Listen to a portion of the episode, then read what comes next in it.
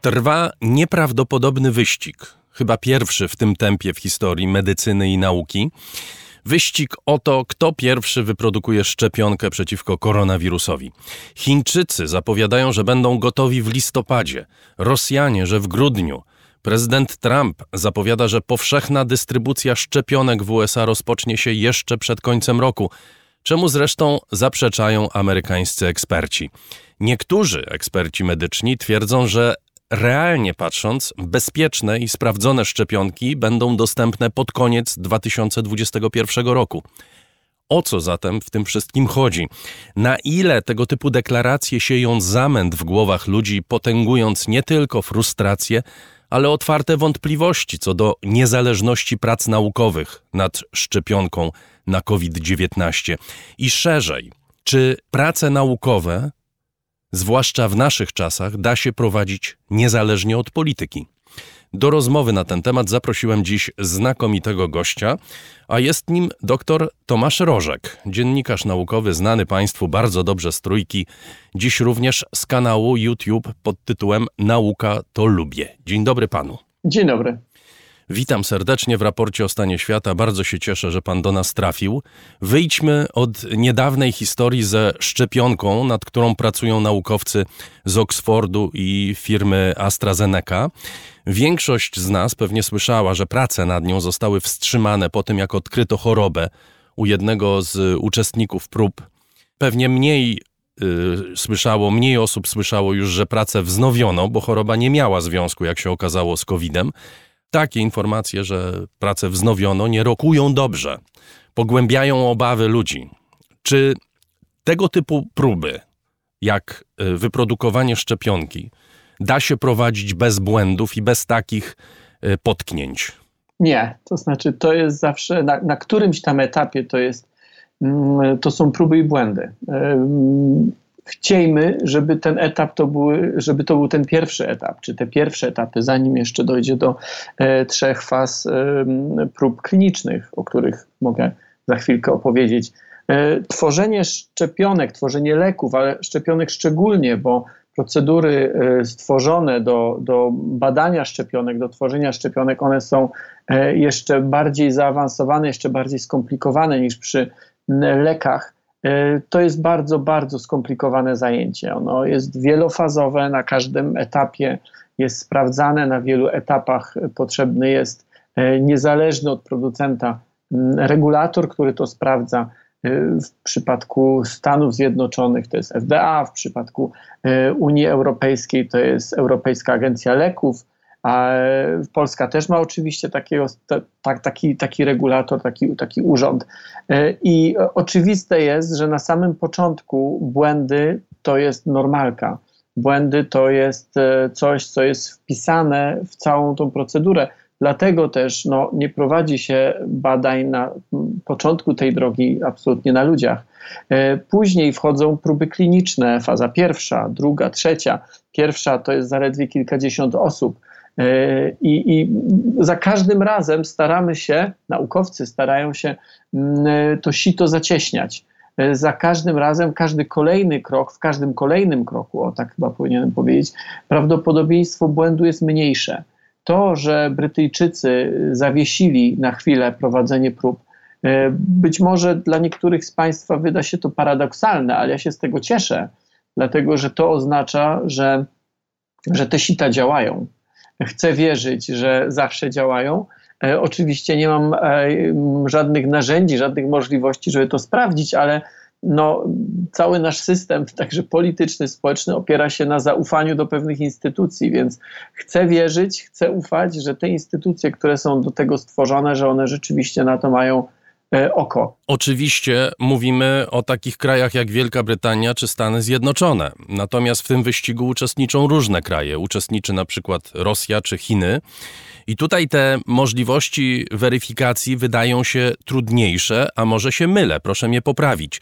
Czy my na podstawie obecnie dostępnej wiedzy jesteśmy w stanie określić, na jakim etapie w poszukiwaniu tej szczepionki się znajdujemy? Jesteśmy w stanie powiedzieć, e, czy przytoczyć to, co mówią nam producenci. E, jeżeli mówimy o e, takich krajach jak chociażby Rosja czy Chiny, możemy wierzyć w to, co mówi Rosja albo Chiny. Ale albo nie wierzyć. Ta, albo nie wierzyć, ale to przecież absolutnie nie oznacza, że jak ta szczepionka powstanie, to ona zostanie wpuszczona na europejski rynek. To nie działa w ten sposób, że jak ktoś przejdzie mm, jakieś procedury, to z automatu dostaje pozwolenie. Europejski Urząd Leków wcale nie musi rosyjskiej czy chińskiej szczepionki wpuszczać, jeżeli będzie miał jakiekolwiek, e, jeżeli będzie miał jakiekolwiek wątpliwości, czy badania kliniczne, czy badania przedkliniczne, czy one były przeprowadzone w odpowiedni sposób. Więc ja niespecjalnie martwiłbym się o to, czy Rosja, e, czy Chiny, co one deklarują, bo one deklarować mogą wszystko. No.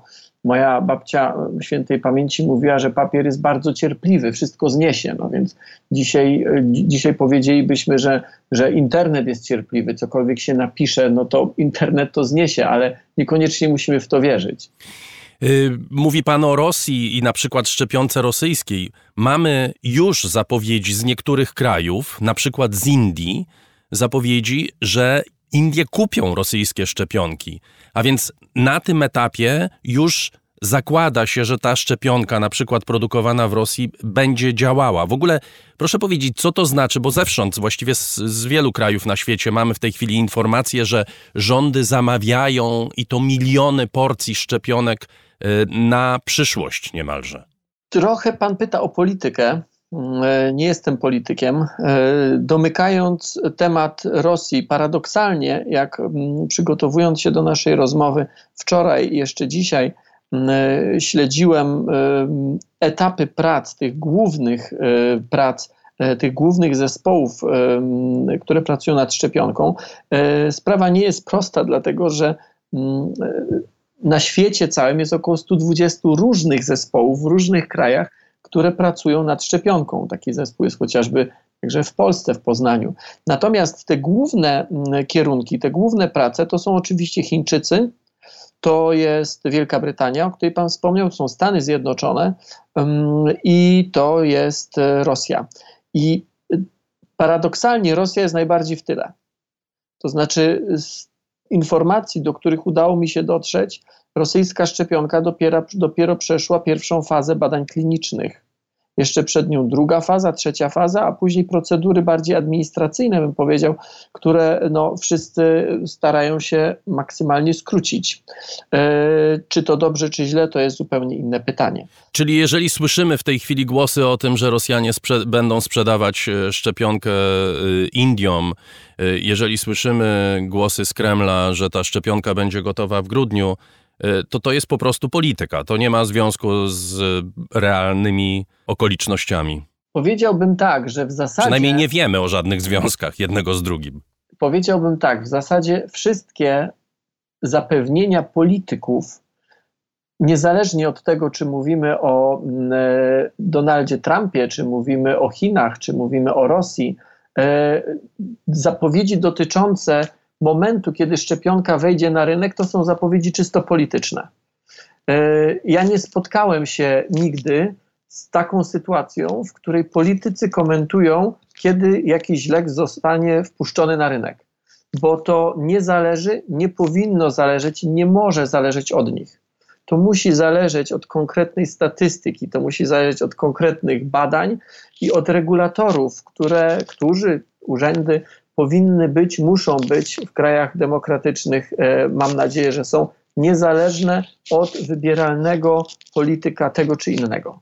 Natomiast jeżeli popatrzymy na oficjalne informacje, to wiele w przypadku szczepionek wielu różnych zespołów. To dotyczy także te, tej szczepionki brytyjskiej, Uniwersytetu w Oksfordzie, o której Pan mówił, ale to także dotyczy y, większości, czy przynajmniej czterech zespołów chińskich.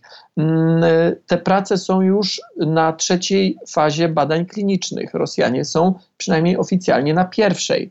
Nie znaczy to, że nie mogą wyprodukować tej szczepionki. Znaczy to tylko, że ona nie przeszła tych wszystkich procedur, które są wymagane. Indie mogą taką szczepionkę kupić. Natomiast nie ma absolutnie żadnej możliwości, żeby szczepionka, która nie przeszła tych chociażby kroków związanych z badaniami klinicznymi, żeby ona dostała na przykład europejski certyfikat albo żeby mogła wejść na na, na rynek chociażby polski. Nie mam wątpliwości, że jeżeli gdziekolwiek pojawi się szczepionka, to oczywiście natychmiast y, zacznie funkcjonować jakiś rodzaj czarnego rynku, handlu tym. Kupowanie leków, jakichkolwiek, to dotyczy także leków, nie wiem, na odchudzanie, to dotyczy leków dla sportowców, na czarnym rynku, to jest wyjątkowo, wyjątkowo e, głupie posunięcie. E, pan wspomina regularnie o tych trzech fazach e, badań klinicznych. Wyjaśnijmy dla porządku, na czym one polegają. E, jasne, to jest rzeczywiście, powinienem pewnie od tego zacząć, żeby, żeby ten to obraz... Ja nie zadałem pytania we właściwym czasie pełniejszy. Mm, prace nad szczepionką w tak w największym skrócie, nie wchodząc w szczegóły, one mają oczywiście swoje pewne fazy. Pierwsza faza to jest coś, co, y, no, co w przypadku COVID-19 no, nie ulega żadnej wątpliwości. Musimy znaleźć patogen, bo zwykle jest tak, że mamy jakąś chorobę, ale niespecjalnie wiemy y, na wstępie, co konkretnie może tą chorobę powodować. Więc najpierw musimy znaleźć ten patogen, czyli to coś. Czy to jest bakteria, czy to jest wirus, czy to jest cokolwiek innego. Później szuka się tak zwanego antygenu, czyli czynnika, który ma w organizmie wywołać reakcję obronną. Ma organizm przygotować na atak tego patogenu, czy to będzie wirus, czy to będzie bakteria, cokolwiek, yy, wtedy, kiedy on się pojawi. I tutaj jest wiele różnych możliwości. Tak naprawdę tutaj toczy się gra i to w tym punkcie różne grupy badawcze od siebie się różnią. To nie tak, że wszyscy pracują nad szczepionką, a później jak już opracują, to ta szczepionka, niezależnie czy z Chin, czy z Wielkiej Brytanii, czy skądkolwiek indziej, ona będzie miała ten sam skład. Nie, to znaczy poszukiwane są czynniki, które zmuszą organizm do Y, obrony wtedy, kiedy pojawi się prawdziwy wróg. I to jest jak gdyby druga faza, czyli badanie, szukanie tego antygenu. Pojawia się kolejna faza, kolejny, może nie powinienem używać słowa faza, dlatego że fazy są zarezerwowane dla tych faz badań klinicznych, o tym za chwilkę. Więc to jest ten drugi krok. Pierwszy patogen, drugi antygen, trzeci badania przedkliniczne. Tutaj badamy na hodowlach komórkowych, na hodowlach tkankowych, tutaj badamy także na zwierzętach. E, sprawdzamy, e, czy e, ten antygen, który żeśmy znaleźli, czy ta szczepionka, czy ona nie powoduje szkody, czy ona rzeczywiście różne grupy zwierząt, oczywiście im bliżej genetycznie ludziom, mówię tutaj o zwierzętach, tym lepiej, to są badania przedkliniczne. Jeżeli one się skończą, to wtedy producent, uniwersytet występuje z odpowiednią, jest odpowiednia procedura pozwolenia na badania kliniczne, bo one już są na ludziach. Pierwsza faza to jest niewielka grupka, zaledwie kilkadziesiąt osób. E, osób, którym podaje się szczepionkę i sprawdza się nie to, czy ona działa, tylko to, czy ona nie szkodzi. To, czy ona nie powoduje jakichś drastycznych, e, poszczepiennych e, odpowiedzi organizmu. I w tej pierwszej fazie uczestniczy zaledwie kilkadziesiąt osób. Później wchodzi faza druga. Oczywiście, jeżeli pierwsza zostaje odpowiednio udokumentowana, e, występuje się z kolejnym podaniem i jest pozwolenie na fazę drugą. I tutaj bada się już odpowiedź układu odporności człowieka, już nie zwierzęcia, tylko człowieka. Sprawdza się, czy rzeczywiście ten antygen, który żeśmy przetestowali na, na hodowlach komórkowych, tkankowych, zwierzęcych, czy on może, czy on dobrze działa, czy on odpowiednio działa u człowieka. I to jest ten, ta faza, ta faza druga, to jest ten etap, na którym poszukuje się odpowiedniej dawki. Po czym wchodzi faza trzecia. W fazie trzeciej już jest kilka do nawet kilkudziesięciu tysięcy osób. W tej pierwszej fazie kilkadziesiąt osób, w drugiej fazie kilkaset osób w trzeciej kilka, kilkadziesiąt, czasami kilkanaście tysięcy. Tutaj bada się skuteczność i bezpieczeństwo szczepionki, ale także w kontekście innych szczepionek, także w kontekście innych leków. Czy nie ma sytuacji, w której e, u osoby zdrowej wszystko jest w porządku, ale u osoby na przykład przewlekle chorej, chorej na serce albo na cokolwiek innego, która bierze jakieś leki, zaczynają się pojawiać komplikacje. Po fazie trzeciej dopiero składa się wszystkie, całą dokumentację y, z podaniem czy z prośbą o pozwolenie na wprowadzenie na rynek. I po wprowadzeniu na rynek zaczyna się dopiero faza czwarta. Faza czwarta to już jest badanie na bardzo dużych populacjach, badanie bardzo rzadkich, tak zwanych nopów, czyli tych niepożądanych odczynów poszczepiennych. Tutaj potrzebna jest y, stała, stały monitoring. Zresztą ten stały monitoring tak czy inaczej on występuje w przypadku szczepień. Y, I, no i tak w zasadzie w największym, w największym skrócie wygląda, wyglądają te poszczególne elementy pracy nad szczepionką. A i tak potem może okazać się w czasie tej czwartej fazy, czy może nawet już po wprowadzeniu leku czy szczepionki na rynek, może okazać się, że przeoczono pewne rzeczy, prawda? Ja sobie przypominam z 90. lat historię znakomitego leku przeciwbólowego, który się nazywał Viox, który był rzeczywiście bardzo dobry, ponieważ y, w przeciwieństwie do większości leków, silnych leków przeciwbólowych, nie miał y, znaczących skutków ubocznych, przynajmniej jego skutki uboczne, y, jego działania były mniejsze niż innych leków. I okazało się, że kilka osób niestety wytworzyło chorobę serca, pojawiały się zakrzepy chyba. Już nie pamiętam dokładnie o co chodziło i, i firma, która zainwestowała miliony, setki milionów e, dolarów w produkcję tego leku, musiała go wycofać. Do takich rzeczy również dochodzi, prawda? Dochodzi, ale mówi Pan o leku, a nie o szczepionce. W przypadku szczepionki ten nadzór, te sita są jeszcze gęstsze. Ja pamiętam taki przypadek leku, chyba też przeciwbólowego, który był e, dopuszczony we Francji przed wielu, wielu laty. Później okazywało się dopiero po jakimś czasie, że on jest niebezpieczny dla kobiet w ciąży. E, rodziły się dzieci z uszkodzonymi kończynami, z brakiem kończyn. W Polsce ten lek nie przeszedł e, przez procedurę i on nigdy nie został zarejestrowany we, czy, czy dopuszczony na rynek polski. We Francji on był dostępny.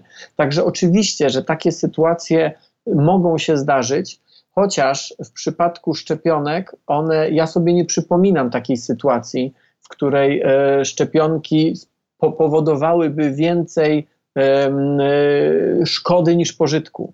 E, musimy pamiętać, i to trochę jest też związane, o czym mówiliśmy wcześniej, żyjemy w czasach, w których informacja ma bardzo szybki obieg.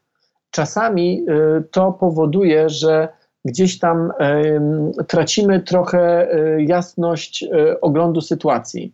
Jeżeli jedna, druga, trzecia osoba z naszego otoczenia e, twierdzi, że jej, jej znajomym, znajo dziecku znajomych stała się straszna krzywda po szczepieniu, to zaczynamy myśleć, że wszystkie szczepionki to jest największe zło we wszechświecie. Ja stawiam taką tezę, że Szczepionki to jest jedno z największych osiągnięć człowieka w historii w ogóle ludzkości. E, I to, że występują odczyny poszczepienne, te niepożądane, to jest fakt. Natomiast e, patrząc na statystykę, patrząc na to, ile osób udało się uratować ich życie i ich zdrowie, to cena, jaką płacimy, jest wyjątkowo niska. Tylko muszę tu dodać, bo to muszę dodać koniecznie, żeby nie zostać źle zrozumianym. E, jest mi, e, znaczy, mówię to wszystko mając ten komfort, że ani mnie, ani moim dzieciom nic takiego się nie stało. I na tym też polega jak gdyby trudność mówienia o szczepionkach, że rzeczywiście bardzo rzadko, bardzo, bardzo rzadko zdarzają się odczyny które nie zostały przewidziane. Odczyny poszczepienne, które e, dają dyskomfort, e, czasami chorobę, no najczęściej małego dziecka. E, I to jest tragedia. Natomiast musimy pamiętać o tym, że są one bardzo rzadkie i że mm, w porównaniu z nimi nie chcę używać słowa zyski, ale tutaj inne mi nie przychodzi chyba do głowy, że te zyski zdrowotne dla całego społeczeństwa są nieporównywalnie, nieporównywalnie większe.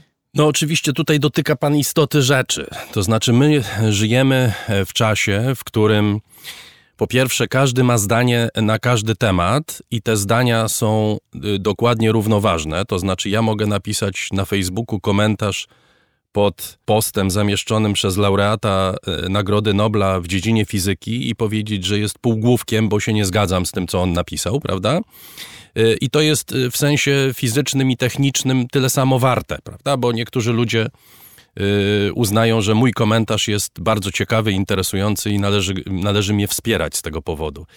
My też byliśmy do któregoś momentu przyzwyczajeni, że nauka i polityka, czy nauka i plotka to są y, domeny odłączone od siebie, że domeną nauki jest doświadczalna weryfikacja faktów, polityki propaganda, mówiąc wprost, plotki, no to plotki, prawda? W tej chwili żyjemy być może u progu, a może już właściwie następuje ten dramat, y, w którym nauka traktowana jest jako część polityki. Każdy ma swoją naukę. Są ludzie, którzy wierzą, że, klimat, że ocieplenie klimatyczne jest powodowane przez człowieka, i tacy, którzy e, w to nie wierzą, mimo że istnieje konsensus naukowy, jeżeli można e, coś takiego nazwać, na ten temat, prawda? Są zwolennicy homeopatii, mimo że istnieje konsensus naukowy, i tutaj chyba wątpliwości nie ma, e, że homeopatia nie działa w sposób medyczny, nie, nie ma takich zjawisk, o których mówią zwolennicy homeopatii, e, przynajmniej dających się doświadczalnie e, udowodnić. Czy Pana zdaniem ta historia, którą w tej chwili przeżywamy, czy ona jest jakimś przełomem? To znaczy, naprawdę za chwilę będziemy wierzyć we wszystko, co nam się wydaje? Mnie się wydaje, że my już wierzymy we wszystko, co nam się wydaje. A wydaje mi się, że, że to jest trochę tak, że znaczy ja, ja bym zrobił jeszcze krok głębiej krok głębiej w miejsce, w którym absolutnie nie poruszam się swobodnie. E, więc być może jest to jakiś rodzaj ucieczki. Niech pan mm, ucieka. Uciekam. E, czy my nie mamy w ogóle problemu z pojęciem prawdy? Czy to nie jest tak, że my zaczęliśmy wierzyć, że każdy ma swoją prawdę? Że nie ma czegoś takiego jak prawda, taka definiowana jak przez greckich filozofów. Ale panie Tomaszu, to już od Piłata to się zaczęło to on to wprowadził do naszej kultury. Być może, ale być może, ale być może gdyby miał internet, by to szybciej poszło wszystko. E, my dzisiaj go mamy i mm, ja no, pisząc, e, robiąc materiały wideo e, poświęcone nauce, pisząc książki, spotykam się z ludźmi często.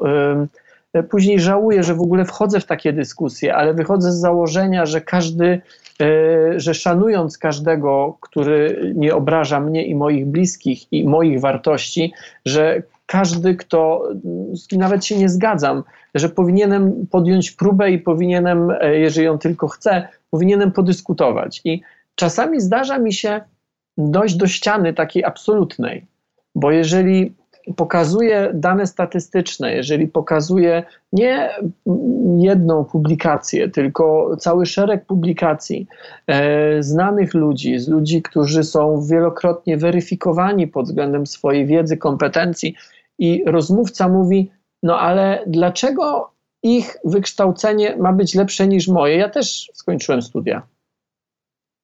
Co prawda w innej dziedzinie, co prawda się na tym nie znam, ale gdzieś przeczytałem, że oni nie Ale mają wypowiedzieć się mogę.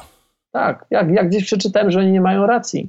A tak w ogóle to brat mojej sąsiadki twierdzi, że gdzieś tam usłyszał od kogoś, że jest inaczej.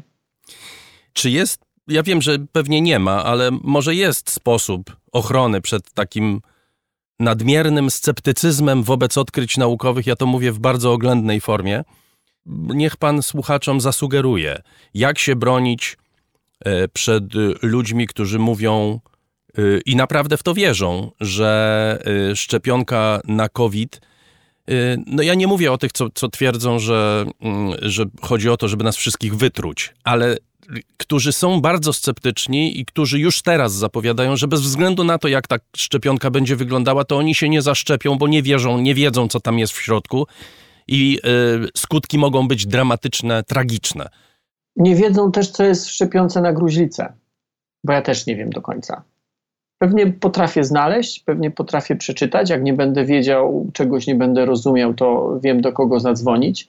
E, nie każdy ma taką możliwość, bo nie każdy zajmuje się popularyzowaniem nauki i nie każdy w swoim telefonie ma numery telefonów do ludzi znacznie, znacznie mądrzejszych z dziedziny medycyny, biochemii, biotechnologii, genetyki itd. Tak itd.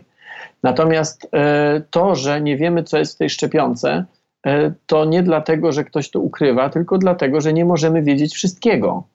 No, na miły Bóg, my nie wiemy, co jest pod maską samochodu. Wiemy, ok, jest silnik. To ja tak samo mogę powiedzieć. W szczepionce jest antygen. Panie Tomku, a pan wie, jak to się dzieje, że jak na przykład przyciska pan pilot, taki wyłącznik na pilocie, to w, w, tej pudle ludzie zaczynają chodzić, rozmawiać ze sobą, to oglądamy film. To pan wie, no widzi pan. To akurat wiem, ale jak jadę do mechanika y, czy mm, na przegląd na przykład i on mi mówi, wiesz co, tam jest taki wichajster i to musiałbyś go wymienić, to ja jestem po prostu, to jest dla mnie równie niejasne, jak i e, sytuacja, w której e, lekarz robi USG jamy brzusznej i e, w zasadzie widzę jakiś obraz i mimo tego, że z podstawowego wykształcenia jestem fizykiem medycznym, w niektórych sytuacjach mógłby być może mi powiedzieć, że to jest na przykład galaktyka spiralna. Ale to się opiera wszystko na zaufaniu. Ja wiem, że w czasach, w których może szczególnie u nas w Polsce, i to jest moje ogromne zmartwienie takie na poziomie meta, yy, mamy coraz mniejsze zaufanie do instytucji i do siebie, w związku z tym, yy, że powiedzenie miejmy zaufanie, yy, to jest jakaś oznaka, nie wiem, słabości, naiwności, żeby nie użyć słowa jakiegoś takiego frajerstwa, ale nie da się funkcjonować bez zaufania, ale równocześnie bez sprawdzania i bez weryfikowania. Dobrze, panie Tomku, w którymś momencie musimy skończyć. To skończymy teraz.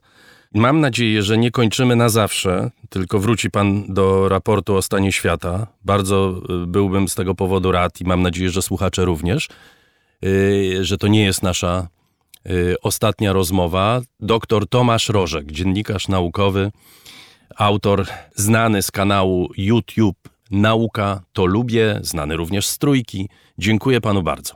Bardzo dziękuję i obiecuję, że odpowiem pozytywnie na każde zaproszenie, jak tylko będę kompetentny w tym, o co pan mnie będzie pytał.